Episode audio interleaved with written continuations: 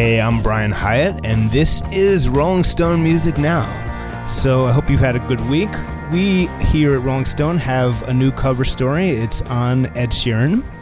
To discuss that cover story and to discuss the the very phenomenon of Ed Sheeran, uh, one of the biggest pop stars of our time, we have Patrick Doyle, who wrote the cover story. Hey, Patrick. Hey, Brian. And Brittany Spanos. What's hey. up? Um, and so, Patrick, you spent like what, like five years with Ed Sheeran to report this story. I mean, I will say this that's very interesting is people, as someone who writes Rolling Stone cover stories myself, and I see people who used to do this for a living or people who don't really read celebrity profiles being like, oh, back in the day, people would spend days with the artist, but now it's 20 minutes in a hotel room with mm-hmm. a publicist. You hear that over and over again. Mm-hmm. That may be true from time to time for other publications or other situations, but for Rolling Stone features, that is not what we do. We still spend uh, amazing amounts of time with people. And um, in this case, Patrick, you sort of you sort of replicated the movie Almost Famous in a way, although you're not 16. Uh, but other than that, I mean, you were basically kidnapped by Ed Sheeran, right? I mean, uh, we didn't see you for a really long time. Yeah, and I didn't expect that to happen. Um, you know, no one, no one ever expects to be kidnapped by Ed Sheeran. I mean, that's yeah. The uh, I, I, met up with him actually uh, at, the Atlantic Records office, and the first words he said to me was like, uh, "So you drink, right?" and he said, um, "Good, because uh, I've never had a number one before, so we're gonna have a, a boozy weekend."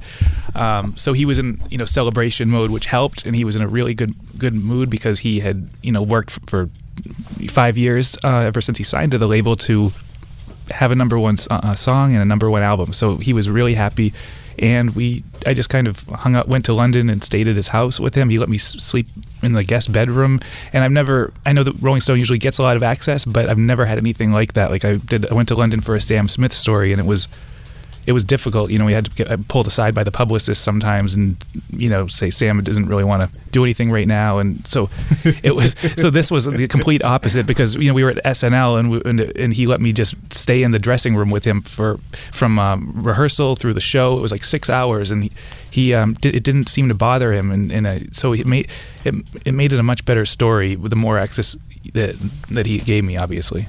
Yeah, I mean, well, some people some people like their lives to be chronicled, and that's yeah. uh, certainly experienced that. You know, um, but it, it's uh, he.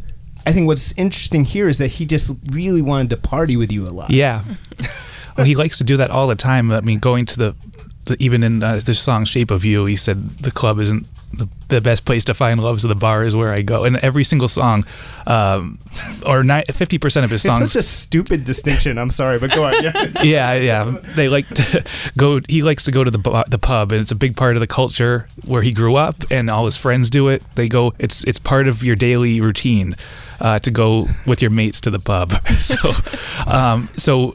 It, and he just he, he enjoys it. He likes to shoot the shit, and hang out and so he's he's just he he felt like a, a friend kind of so it helped that, that helped the whole process and usually you want to be careful of that with a story but yes you do yeah. but but it it helped because um he, he, there was a, a trust thing that went on as well you know but but I was a you know, I, I don't think I pull, you know pulled punches or anything. So I, I think it. it well, it that is, that is of course the uh, the the crux of the almost famous dilemma. Right. Um, so exactly played out that way. So so you you you, you don't um, and it does happen. I mean, uh, you know, in, in the end, um, in the end, the story has to rule. Yeah. Uh, and the readers have to rule. But you, you did get caught in that thing where you, you, mm-hmm. you felt a little bit of allegiance to him and you had to, to work through that, I think. Yeah, that it took it took a while to write the story because I was trying to find the right way to say it because he's he's a complicated person. I didn't want it to make it sound Is he? yeah, he, he is. I mean, the initial thing if you Are you sure he's a complicated person? I think he is. Wait, he, wait, wait, wait, wait. What, what? I mean, in all seriousness, like what? What's complicated about him? Because he seems like a guy who has a, and I'm, I'm, I'm saying this honestly. He seems like a guy who has a, an intuitive gift for writing mm-hmm. melodies. Yeah. Not much of a lyrical gift, mm-hmm. and then is just like a regular dude who likes to drink, which is interesting but not complicated. So, what for for you is complicated? Um, he's he he he likes to drink a lot, so the, I didn't want that the story to come out come out like he was he was like just an alcoholic because it he really does have strict rules for himself. He never would do it before a show. He's incredibly driven. You know, he, he said, you know, that he was good, gonna. He has all these rules that he makes for himself. These goals, like I'm gonna do three nights at Wembley Stadium. And people, I talked to other people, and they said, no, he said that three years ago. He makes, you know, he knew his record was gonna be five albums in a row, divide, multiply. Plus, he he's incredibly driven. He um, also has a, a, complicated relationship with with fame. You know, he he took a year off before this album and traveled around and quit social media and everything. And it wasn't just a move. You know, it he, it was you know he found a drone in his garden and he was he's freaked out by that. So he's he he is a you know his relationship with fame, his ambition, the drinking, all mixed together, um, made it more of an interesting story than just a guy who likes to go out and get drunk. Well, Brittany, did did reading the story, I, I not to tell stories uh, out of school, but my sense is that you're not a huge Ed Sheeran fan. Uh, um, the did reading this story change the way you see Ed at all? Well, I think my problems with Ed aren't with him as like a, a, a figure. Yeah, like I love Patrick's story because I feel like I got to know a lot about him that I d- genuinely didn't know. I feel like he's Thanks. one of those cultural figures that I really like as a musician. I'm very familiar with his music because he's written for so many of the artists that I do love and do listen to, and um, his music has gotten so pervasive. And as you point out in the story, he is genuinely the biggest male pop star out there. It's like him and Justin Bieber have created this dichotomy of male yeah. pop stars. Yeah. And I think that part of the d- dichotomy that he created is what I hate. And also, I don't like his music very much, but I do like some of I do like some of his songs. I don't mm-hmm. like some of the songs he's written for other artists, but I do like "Love Yourself" is really great. Um, the Justin Bieber song. I think he wrote the worst One Direction song, "Little Things." Mm. Um, his collaboration with Taylor Swift was really great. Um, but yeah, like a lot of the solo music, it just someone on Twitter said like a lot of it would sound better sung by someone else, and I agree with that. but I do like. I think I really enjoyed learning about him as a human being because I think that was like what I loved getting to know about him. I didn't I didn't fully appreciate him as a musician mm-hmm. until he literally sat down with a guitar and played the songs because the production, you know, you don't you never really know with, mm-hmm. with pop records what what's been done yeah. done to it, but he can play for 2 hours um, and it was mostly unreleased songs that no one has ever heard before. So the fact that he could do that at the drop of a hat was was pretty impressive to me. And and there's not much of um, you know, he's a he's a guy who likes to go out to the bar and, and mm-hmm. has his friends, and he seems like a regular guy. But the fact that he can write um, these incredibly catchy songs that people, so many people respond to, he has this gift for that. Um, it's hard to square those two things things up. Yeah, because I definitely do think he has such a talent for melody. Like Brian had said, I think that um, there are a lot of songs like listening to Divide, and there are so many songs on there that just have gotten stuck in my head already. And he's so good at like catching that like pop hook really well. Mm-hmm. Um, but yeah, like I think that was also the, the success with Thinking Out Loud and mm-hmm. Love Yourself and a lot of those songs. Um, he's very good at just like creating earworms in shape shape of you you, d- you don't yeah. realize that that's when you first hear that song I, I, when i first heard it i didn't like it or mm-hmm. it, didn't it didn't stick with me but then after the first three or four times it's all literally all that's in your head yeah. for like days that is just the dumbest song man it is, it just, it's I actually mean, my favorite song from the album which it's I'm so like, catchy it is so it is so catchy but it's just i mean it makes your body as a wonderland look like you know i mean it, it's just I, I, don't know like like lyrically it's like he spent five seconds on the li- he just doesn't really care about lyrics is, is that is that true that's my sense um, I. I think he, he, he does. He he's, he thinks a lot about lyrics. He talked to me a lot about Dylan and Tangled Up in Blue and, and studying how Dylan wrote those lyrics, and that's how he wants to write lyrics. Um, where there's he, he I mean, I want to I want to fly, but I'm not going to do that either. He's yeah. not going to write lyrics like like Tangled Up. No, Blue, yeah. I, I know, but he has a respect for that. He you know, he studies that. He's, he he studies Van Morrison. He he and uh, he he does. I mean, I mean, it's, it's so weird. well. I would say one of the things, and I I want to play some clips from your uh, interviews eventually, but one of the things that struck me about this album is the opening track. Eraser, um, yeah, yeah. It's like this. It seems primarily influenced by this sort of Drake approach to pop stardom in the sense that it's like here's an update on on me mm-hmm. like yeah. here's my solipsistic sort of view of myself and yeah. how hard it is to be me and, yeah. and I, I found it off-putting yeah because um, there's nothing else on the album like it yeah well that, that's not what I found. I found it off-putting as a as just like it feels very. And I I, I thought about this in advance. I'm in the I was going to be in a room with two millennials. I'm in the room with two millennials. Mm-hmm. it it does feel very stereotypically like the worst kind of millennial stereotype of of like total narcissism. I, am not mm-hmm. saying that that's a the stereotype is legitimate, but mm-hmm. I'm saying it, it that particular thing, and I think Drake also matches that. It's just you're in a hall of mirrors where it's like, and here's more about myself, like, and, and that's the only. And I, I feel like Ed's a little bit caught in that lyrically because it's always about everything's about his dad and his mom and his grandparents, and that's like the only world that exists to him. It's mm-hmm. just like this, and and then it's. Uh, I'm, I'm, actually now embarking on a rant that's way more than, but I I guess no, it's that, and that that song that sounds that that everyone says sounds like U2 and doesn't sound anything like you two. Oh, Castle on the Hill. Yeah, it does not sound anything like U2. Can we, can we, can we play that song? And and I, it has someone strumming a guitar in 16th notes, so everyone's like, it sounds like U2. It's like I mean, I, like I can strum a guitar for you in 16th notes. I'm not playing it fucking U2 song. like it, it's like it's like it's like now people don't even remember what anything sounds like anymore. Like like like oh he evokes the best of U2. Like no, he does not. And it, I I mean I kind of like this song, but it sounds more like, and I think actually our reviewer uh, more. Uh, correctly you know it sounds like more like the the latest mumford album like like mm-hmm. okay sort of vaguely u2ish but anyway mm-hmm. i had another point about that song but i started ranting about that let's hear a little bit of that when i was six years old i broke my leg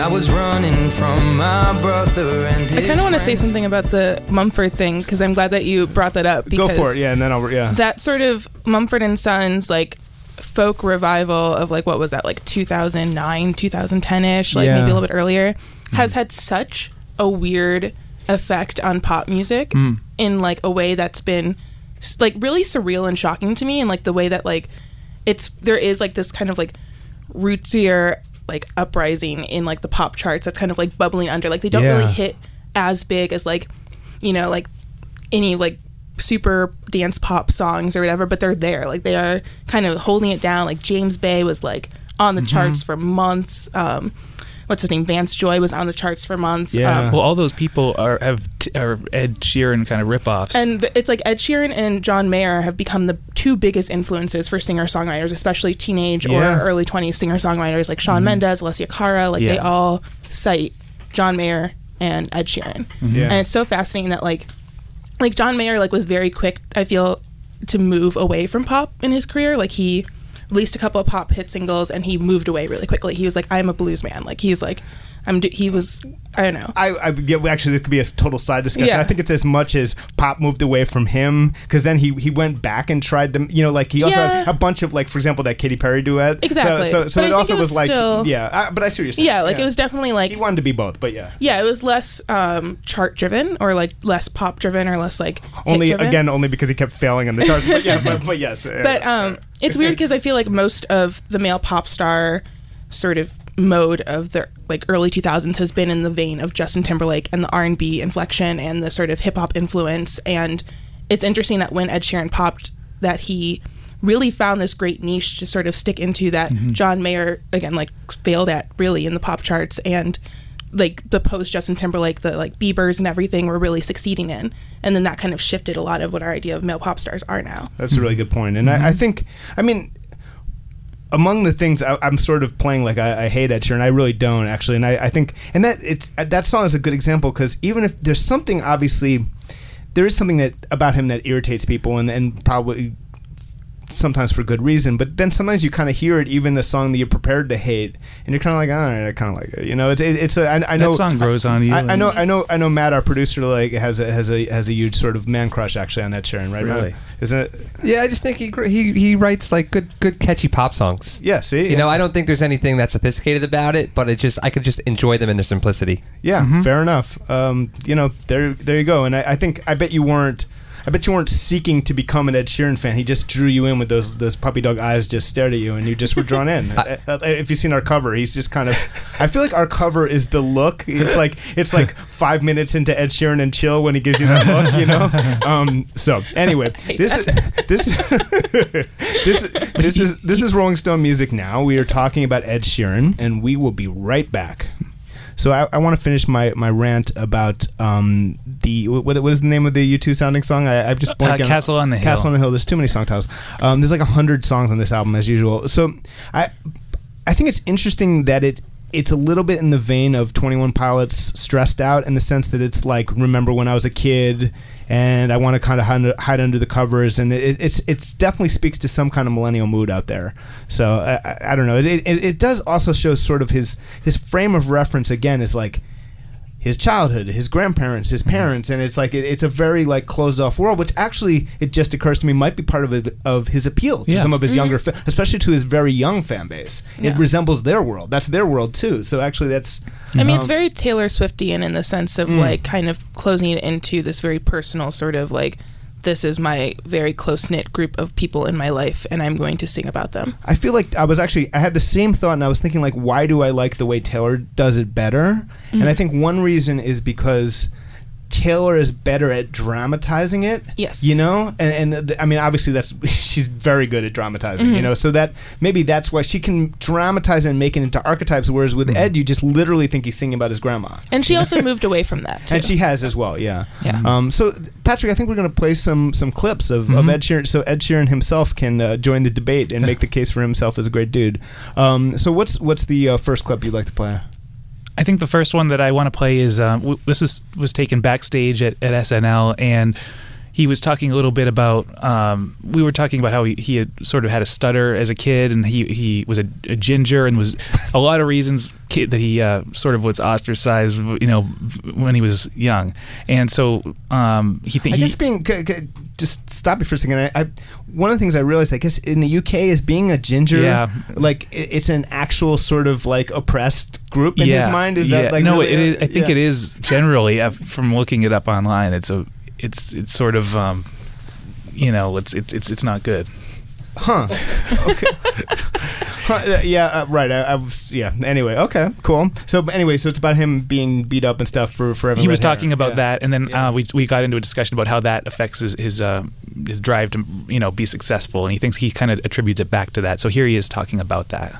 Okay. Oh yeah, the, the, being the first to do something, you're you will like to to to be the first to put, sell Wembley for three nights, stuff like that. Why?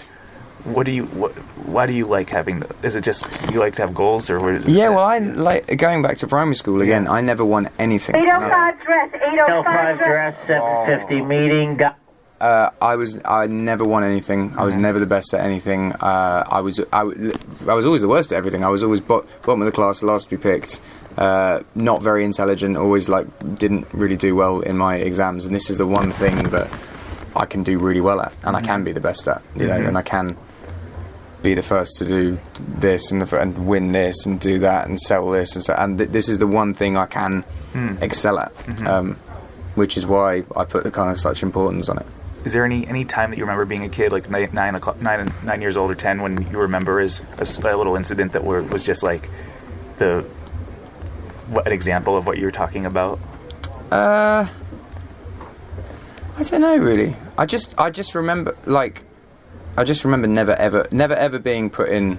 I was I was always a substitute on Uh-huh. the bench for Uh-huh. football or rugby or Yeah. whatever. Uh, never I never like they did like school awards for like prowess and Mm-hmm. being clever. Never won one. Like it was just I think it all dates back to that. Mm-hmm. Yeah, which I think I think everything does in childhood, and my um, my childhood was largely like really fun, which is why like I'm not super fucked up. That Yeah. was just an element of it that has stayed with me, and um, I actually think it's a good thing because all of that failure in childhood has led to a lot of success in later life. Yeah, definitely. Like I'm, I I bet Bill Gates had a similar thing when he was a kid. Yeah.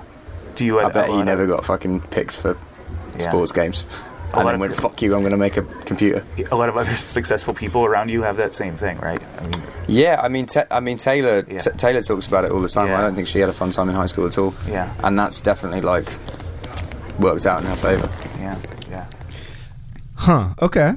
So he was, yeah. So he was treated uh, poorly for his, but it's not just that he was treated poor. He actually wasn't even. He basically, I think, buried in there is an interesting thing. He he wasn't a good student. He wasn't a good athlete. He wasn't good Mhm. at anything really. Mhm. He was just sort of like. He saw himself sort of as a, like a loser, and he found this one thing that he's good at, which is, of course, the story of a lot of a lot of artists. Yeah, Um, yeah. a lot of successful people. I, I like his, his his Bill Gates. it's weirdly funny. Um, and then, so what else? What else should we play from your interview? What else you got? Um, I'd like to play the one where he's talking about his sort of future plans. This kind of shows how how uh, forward looking and ambitious he is. He wanted to uh, create a, bo- a, boy band, um, and sort of uh, like you know Simon Cowell created One Direction. He he sort of uh, was asked by his label to write some songs for another band, and he said, "Well, why don't I just do it myself and create this band and put it on my record label?" And um, and then he, he goes into talking about some other things he wants to do in, in the future of his career. All right, let's hear that. I'm putting together a boy band though. Really? Yeah. I'm putting together a boy band. I want. Coming I've up on 15 minutes. Coming I've up got all these songs that I was uh, to dress rehearsal. saving to pitch, like all these like really really decent songs. Um, and then I was kind of like, the label have given me a record label. I have a stadium tour coming up next year. Yeah. And I have a bunch of really good songs. Why don't I just do it myself? So I'm going to put put three or four boys together and um, do all the songs, take them on the stadium tour, and uh, see see what happens. Wow. I think you're melting that. I'm just going to say that. Oh, sorry. Um, yeah, so that's that, that's the next step. Trying to, and I'm not talking like. I don't like. I I want it to be super pop. I, wa- I, I, I want it to be um, obviously obviously credible. Like the songs, the songs will be good, but it'll be like the One Direction thing I talked about. They, they will have really really good songs. Yeah. But like I love NSYNC and I love Backstreet Boys, and I would love to be able to create something like that. Wow. I think. How I are you going to find them? uh, we're in the process at the moment. We're doing auditions at at the moment. Um, yeah, I think it will be. Uh, And you're going to write the songs for them, basically? I've got all the songs written. Yeah. All of them. Yeah, all of them. I got I got asked to write for the, the idea actually came. I got asked to write for a new boy band, and then wrote loads of songs, and then was like, "Fuck, I should just I should just do it," because it can't it can't be that it can't be that difficult. You just if they if they have good songs and you get them to do the promo trips over and over and over and over, like like I did, mm-hmm. I, I, I'm sure it would eventually work. Plus, I've got people like Gab, Gabby and mm-hmm. Stu and Kev and everyone who do know what they're doing. Mm-hmm. So, uh, yeah, Do you have a name for them? no, Yeah. I think I'd like them to come up with their own name. Yeah. Yeah, w- Do you want them to be all separate or like a group of guys that grew up to know each other from school or something? I don't know. Yeah. I don't know. So they're going to do the stadium tour next. Uh, If they get put together in time, yeah, yeah. But it might take a lot longer than a year to find. But it's de- that's definitely like the next thing that I'm yeah. hoping to do. So when are you booked until like? So, uh, man, you grilled him on the boy band. I love that. you're like, like, how will there be a blonde dude and a brunette dude? You're, you're, you're really nailed it down. Well, it was interesting. No, I it is thought. interesting. Yeah, I mean, uh, that shows. I think a lot. Of, What do you think that says about him, Brittany? I think it says a lot about. It's a little crass and it's a little brilliant. Yeah. and yeah. it's very it was a very interesting part, especially hearing the entire context of it was um was interesting because he was just like, yeah, it'll be pretty easy to put them together and then go on tour because it's actually that was like kind of the downfall of every boy band is that they kind of got stuck together and then they break up in like two years. But um yeah, like I I'm looking forward to whatever boy band he wants to put together because I feel like his songs would sound so good with like a group or anything. Like New Man sounded very um, Backstreet Boys ish to me. Like later years Backstreet Boys and like Galway Girl and stuff like that did sound very pop boy band esque.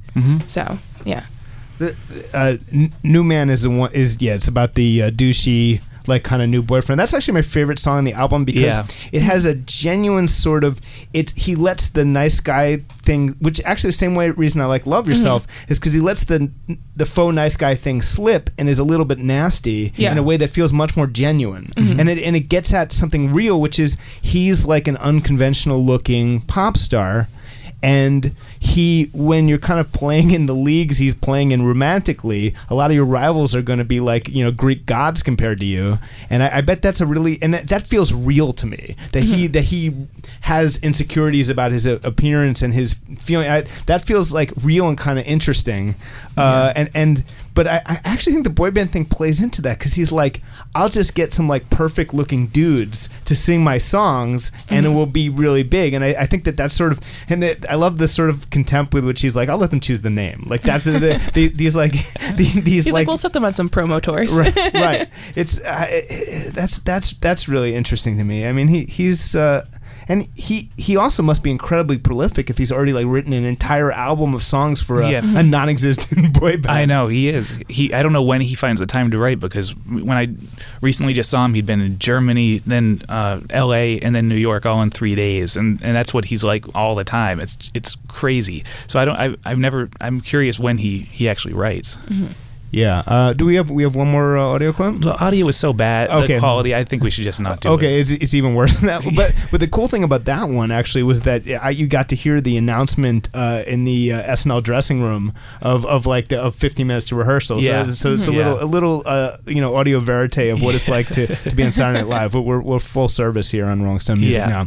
Do you think he's bugged by the perception that he is like the king of the friend zone because that, that plays into the idea the nice guy idea um, when actually he seems to be a little bit of a, a, a ladies man Yeah. so do you, do you, you get a sense that he kind of wanted people to know that he's not Mr. Friendzone, that he's actually kind of like very successful in that area? Maybe, but he didn't. He, this is a part in the story where he talks about going on tour with, with Taylor, and she took him on a sta- stadium tour in 2012, and that was his big big break. Um, and so he talked about you know hooking up with some of her her squad in the story, and uh, so I I kind of pressed him on that. So it wasn't like he was offering it up, but he, he I think that he definitely doesn't mind that that's out there. Yeah, yeah. Uh, were there really rumors that he dated Taylor? Because he seemed to make a point of denying that, and I, I, I was like, did anyone ever think Yeah. that? Okay, all right. There were there were some TMZ stories. I think they stayed in a, the same hotel or something. and It- People thought that that they- would be a funny thing to preemptively deny that if no one had ever like said it about you, like I'm, you know, just for the record, like you know, like I refused to date Taylor Swift, which is Yeah. uh, okay. So he wasn't just he, yeah, those were they have come up again and again over the years that he's toured with her. right. Since well, since he's toured with her. Right, um, because his publicist plants it. No, I'm just kidding. Okay, yeah. Uh, so he, I mean, he is a little bit. Was he actually a little bit of an alpha male uh, in in your, you know, more of a bloke, more of actually like not really like kind of like this like wimpy nice guy image? Does that actually kind of really yeah, inaccurate? a lot of his friends, as he says, are lads, and Yeah. he's sort of sort of one himself and sort of not. He's a little bit removed, so he can sort of write about about that life. Um, so yeah, he he is um, he's very fun to be around. It's all always. He always just likes to have fun, going out to dinners, three-hour dinners, ordering shots at dinner, staying out until until 1 a.m. when he has, uh, you know, Howard Stern the next day. He, he, he doesn't, it's a lot of stu- uh, neurotic stuff doesn't bother him. He just likes to, to have fun in the moment. And uh, so, the, and he, you know, he tells dirty jokes and drinking songs and buying you drinks. And if you have two drinks, and you know, if he orders you a second beer and you haven't finished the first one, he'll say you're, you're double parked, mate. And then you have to, and then then he'll start a drinking song. So it's a little. I'm so glad you did this story and not me, Patrick. I, I just, this like, but but yeah, no, I can see the right. Yeah, he's, he's like a fun. He's like a, a nice frat boy.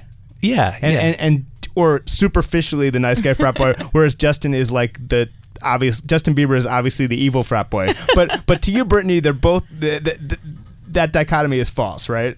What do you mean? That- The- well, because that's the dichotomy you're talking about. Is Yeah. like like Bieber's the bad boy and Ed Sheeran's the nice guy. Is that sort of what you were talking about when you were no, talking about just like oh. the musical lanes that. Oh, the musically. Oh, yeah, okay. musically they That's create this made up dichotomy, but they're really yeah. just the same type hmm. of like frat boy Yeah, to me. Because. I think that that's what that's what gets me the most annoyed about Ed Sheeran's lyrics and something that you brought up earlier with the nice guy sort of personality thing and like when he gets nasty with it like the song don't which is like I hated that song so much and he starts rapping and it's Mm-hmm. Why did you hate that song? I just I think that like s- that whole sort of You sound so hurt, does Pat. it- No, no, I was just curious. I was just curious. No, no, not hurt like, at all. The crux of it is like he's like this like sort of wounded ego Uh-huh. of like if this woman doesn't love me, here are the things that are wrong with her and wrong with the guy that she is with. That is not me. Mm-hmm. Yeah. Mm-hmm. that is like the stuff that annoys me with like his lyrics, and that's why I don't like "Love Yourself" is a catchy song, but I think that that carries over into that and like this whole idea of just like if she doesn't love me, therefore like every all of her choices are trash, and if they're they don't relate to me. Mm. I guess what I like about Love Yourself, and I think weirdly in this case, I might prefer it as an expression from Ed Sheeran mm-hmm. because I can sympathize more with an Ed Sheeran who feels that way than a Justin Bieber, if you know what I mean. Yeah. I, I, I just, it's just fits his persona better. With Bieber, although I actually really that's my favorite Justin Bieber song. It's really Mhm. a, an Ed Sheeran song, and I, I I just I actually really like everything about the song. I have to say, like the production and the the I, I I understand the tinge of the the problematic nature of the lyrics to be sh- for sure, but right, and that works better for, again works better me f- from Ed because it's like you can I, I'm willing to give Ed that bitterness, whereas. Biebs, I'm like, come on, Biebs. Like, it's just like, really, like, like you know, like, like I, I just don't buy it from him. Yeah. But I mean, we should get at the fact that critics, for the most part, do not like Ed Sheeran. Mhm. Um, and there's a couple points. There was a, a, a, a kind of amusingly vicious uh, pitchfork review by Laura Snapes uh, this morning that, that I think they gave it like a 2.3 and said it's horrible, which Mhm. is funny. Um, and you, Patrick, brought up the fact that critics don't like him, or at least he addressed Yeah. it with you. And his answer was like basically like Eric Clapton likes me, right? Right. Yeah. Elton John.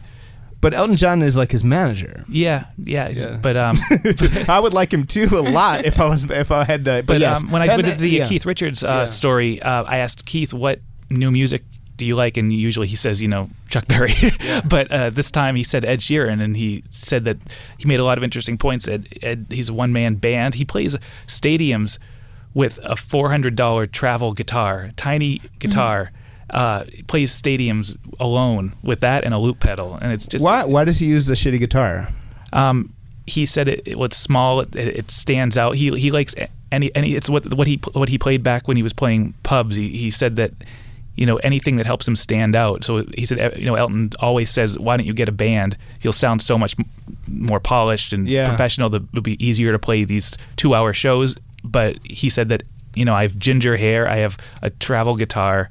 Um, I don't look like other pop stars. Anything that helps me stand out. Uh, that's what he says. The tra- you know what? It's so weird. Like the the travel guitar, which I didn't realize. Yeah. That annoys me. Why? it- there's something self-effacing about it. This like thing, like I don't even have a real guitar, mate. And it's like, come on, like you can afford like a thousand guitars. I know, but Willie Nelson has played the same guitar for yeah, but that's 40 a- years. But that guitar sounds great. It's a real guitar. But there's something about the sound of this guitar. It's it's, it's All right, fair enough. I mean, because I have a travel guitar, I hate it, so I don't, Uh-huh. I don't get it. But yeah, Uh-huh. that, that's it.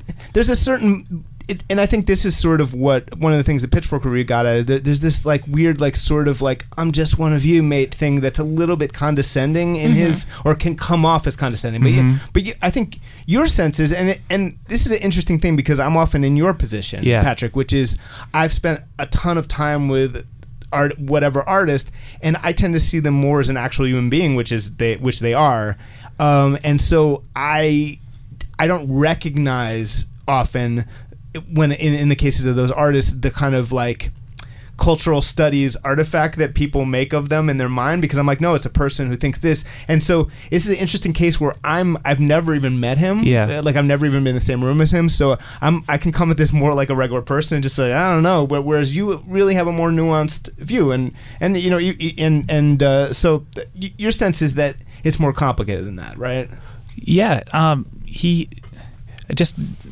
just the fact. I mean, he he he wasn't didn't didn't act like other artists usually act. Usually, other artists don't ask. They don't care to ask you questions. Like he's always he like he he heard I did this Kid Rock story and. I told him about how Kid Rock shot these pigs, and then he pulled up the video. He, he was so interested. He we talked about it over and over and over again. Would he becomes sort of obsessed with these little things like that, and he was kind of fascinated with Well, tell the, A- the- Alabama. The, the set, well, separately, that I mean, I, I do think this is a case where um, it is a very interesting anecdote, and also to someone from England. I mean, tell just separately tell the Kid Rock pig anecdote Um, because went- for, for, for someone from England, this is like another planet. Yeah, so please. that's why it was interesting. Um, a couple years ago, I went down to, to Alabama for a story and to meet Kid Rock, and he, he was texting me that morning. I have a surprise for you, and I had no idea what the surprise was. Um, so I drove. It was like ten miles down one one road. Got to his. He lives in a trailer. Got there. We got. Um, he made me a sandwich. We got on a four wheeler, and went deep into the woods. And there was a cage with three pigs in the cage. I, I would just warn the listeners. I was laughing, but I forgot actually how dark a turn this takes. So, Yeah. so please, please continue, Patrick. Um, so uh, Kid Rock, um, he had caught. He said these pigs have been tearing up the land. He had been saying that the whole ride to into the woods. And then and then we saw I saw these pigs, and uh, he point blank executed all three of them in the cage, and uh, and the, and Ed was just stunned that that that could even happen, and he was curious who Kid Rock is. He started looking up his music videos, and it just it was really interesting. Um, and I had to explain. Ed who, Sheeran didn't know who Kid Rock was. he knew he knew the name, but he didn't. I mean, he's he he was uh what 1999. Oh How old was he? He was it's a like Brit- British thing too. He's not. I, I'm not sure Yeah. how, how much of a profile he has uh, Yeah. in the UK, but Yeah. Uh, talk about not translate. So he was just. this is like basically the most horrifying thing. I, I mean, I'm Yeah. horrified. I, I, I, I, I almost regret. I forgot. I almost. I was like, there's something funny with a pig, but then I forgot how. So yeah, uh, but he, but the larger point is. Uh, Well, this- so you, you yeah. asked about the complicated thing. Um, okay, so just the, the one thing I wanted to try to get across in the story is basically after all the success of his last album, he decided to go dark after the Grammys. He what decided he met his high re uh, connected with a high school his high school girlfriend. They uh, went and traveled the world together for a year, and he threw away his cell phone and everything. And now, and that was the best year of his life. It seems like he he he's pretty sure. I, you know, he, he's going to have kids with with Cherry, his girlfriend, and he's very you know much happier than I. I had sort of interviewed him here and there over the years, and I had never um, connected with him, but now I kind of he was seemed much happier as the song on the album goes, and um, so this he sort of now he has he's in this relationship and he's about to go on this four month tour tour that's actually going to take him into 2019, and he's sort of going back into what um, what he wanted to get away from in the first place. So it's sort of um, that's sort of the the the, the story, and it, it's it's he has a complicated relationship with that idea. I think. And I did, you know, the truth is coming. aw- I think, like Brittany, coming. I've, I've been kidding around a little bit, but the coming away from the story, I, I did. Certainly, I liked him as a human being and got a rounder sense of him. Ed Sheeran can command a stadium with his crappy guitar and his voice, and that, I mean, that's the kind of thing you have to admire. Uh, Brittany, you saw him recently, and. Yeah, I saw him. Um, I want to say two summers ago when he was on tour and he played Forest Hill Stadium, and I mean it was a great show. I mean, going into it, I still like didn't really like a lot of the songs from his albums, and I was just like, like I was still really enamored with what was happening on stage, and I think just being able to be up there by himself with the loop pedal with his with his guitar and like just captivate and keep silent like an entire stadium of teen girls was incredible. Like it was just like that was the entire audience around me. Yeah, that makes sense. I mean, he. I mean, I, I think I think the thing that's impressive about him is just sheer craft, Mm-hmm. songwriting, performance. Uh, you know, he he's just he's just really good at it. Yeah. And you- and you- What was that concert? Your little two-hour private middle of the night concert like? Was it was it enjoyable? It was pretty incredible. Yeah. Uh, as it got to like an hour and forty-five minutes, were you getting sleepy or were you enjoying yourself?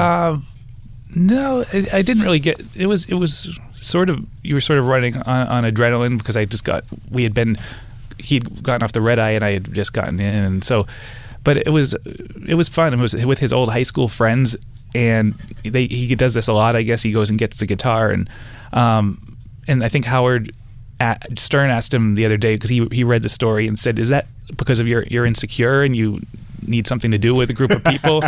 and he said, "No, I just like to do it because I like to get people's opinions on the songs because they were all new songs that they hadn't heard before." Wow. And then he gets their his old really close. They they go on vacation. He just he just bought a, a place in Tuscany and took them out over New Year's for a vacation. They seem to have these amazing. They, they went through uh, I think seven hundred pints in a week or something like that, uh, but but yeah so so it was it was pretty incredible because it stripped back everything even the loop pedal stuff. So it was just him and an acoustic guitar and and I said what about Love Yourself and then he played the original version of, of Love Yourself and Which is fuck yourself. yeah Yeah. so he did that Was that a? Jo- I mean, it really was, right? I mean, that was how it was originally written. yeah yeah And did he intend it for another artist like Rihanna or something? Is that yeah, he said he could imagine Rihanna saying, "If you like the way you look that much, then you should go and fuck yourself." He Right. could see the attitude, and that, you know, somebody like Rihanna saying that. So it wasn't, but it wasn't actually written for Rihanna. That, that that's what people got. a I little don't think confused so. I about. think that he just imagined her The Shape of that. You was. Right. Okay. Okay. Yeah. Huh. Again, that would have. I would have. That I would have been, been more comfortable with Rihanna singing because it, w- it would have Yeah. gotten away from the "Your Body Is a Wonderland" kind of ickiness of, of like the dude singing it. And Mm-hmm. Yeah, so- I think like Ed Sheeran would make a great pop savant. Like he would like really be great with like behind the like Which he not is as well. But Yeah, yeah, like yeah. I think like that boy band anecdote. Like I think that is something that he could be really effective at. Like Mm-hmm. he's a great songwriter on a lot of levels with like pop melodies, and so I think that could be really interesting. but it sort of lost how big he is in his own. People think of him still as a behind the scenes type guy, Right. but he's gonna he might outsell Adele in the UK in her fir- in the first week. Right. And Good that's point, and yeah. the um in 97 is the person you have to go back to Oasis in 97 to find the I numbers. think, I think it's our ginger prejudice that leads Yeah. us to overlook. yeah. No, it, it, he's he's getting to like an Adele level uh, and and that's sort of the goal I guess for him, but it's it's pretty impressive. it is impressive. What what was your biggest takeaway from spending time with him? What what what was the the biggest thing that kind of surprised you or that you learned from from hanging out with Ed Sheeran for five years? Um, I liked how open he, he was. He would he really didn't hold back, and um, And that is, and I will say that is, you know, what- that is what you love as a profile writer. Yeah. Is and then it, you know, it's it's um, a surefire way. Suddenly, everything seems better about them if you get real access. You know, unless they're like a serial killer or, or even or even if they are a pig killer. Apparently, you Yeah. still will come away and because if you if they're open with you, then you can see life and art from their perspective, and I think that's what what happened. My here. my favorite memory, I think, was um, I met him at Heathrow Airport, and we drove. Uh, an hour and a half into the countryside, into uh, Oxford, and we went to go see his girlfriend play um, field hockey. And he comes every week to this to, to watch her play field hockey. And then we he had a mini car, and we drove back to, to London. And he was giving two people from the team a ride home, talking about how he just got his license, and it just was such a regular moment. Yeah. And you were like, wait, this guy just played three nights at Wembley Stadium, but he's just talking to them her about her job at a at a um, oil plant or something. I don't know, it just was so weird to hear to uh to to see him in a regular moment like that. Yeah, I mean, well, one of the things, and I think that's hopefully what um, what Rolling Stone profiles can do at their best uh, is remind people of the humanity. I mean, just because you play Wembley Stadium, you still have to wake up in the morning in a bed and like go to the Mhm. bathroom and be a person just like everyone else. So it's Mhm. like, you know, they, they are human beings. They're not just objects for our think pieces as much as uh, I, I myself have been like sort of think piecing him for the last hour. Like he's he's like a he he he is a he is human. Damn it. Um, so I mean. It, Will you go? Uh, will you go uh, see him next time he's in, in town? I hope so. Yeah. Um, I went to go see him play Webster Hall the other night, and somebody, something, someone, uh, the guy from Snow Patrol, Johnny McDaid, who writes a bunch of the hits with Ed, he said that Ed doesn't really remind him of other pop people. He said he has more of a punk rock attitude, which I know people would laugh at, but um, but but playing with the travel guitar, playing Ed Ed didn't like the sound on stage that night at Webster Hall, so he went into into the um, audience. Uh, It was a serious show, and he uh, had a chair put in the middle of the audience, and he did four songs. Uh, with no microphone or anything, and it, and that was the best part of the show. See, that's really cool. That Yeah. actually, you know what? That that is really cool, and and it sounds like, you know, I and the other thing is, I'm pretty sure Ed Sheeran will still be around in ten years. I, I have a feeling, you know, whether it's you know that, that's that's the thing, and and I, I'd love to see him go a little deeper lyrically. That's what El- Elton said. You're going to hear a, a deeper Ed in a, in a few years. He thinks. It's like, you know he, he is really young. On the other hand, Bob Dylan was the same age when he made like Blonde on Blonde, so I'm not gonna like give him too many points. And Kendrick is like the same age as him, and he's making much deeper things, so I'm not gonna give him any points. Um, so, but anyway, but, uh, Ed Sheeran, very talented, very human. Uh, read Patrick's uh, Rolling Stone cover story, which is on newsstands now and online. And uh, you know this has been Rolling Stone Music Now. We'll be back next week at 1 p.m. on SiriusXM Volume. And in the meantime, download our podcast at rollingstone.com slash podcasts or wherever you get your podcasts. And uh, have a great weekend, and we'll see you soon.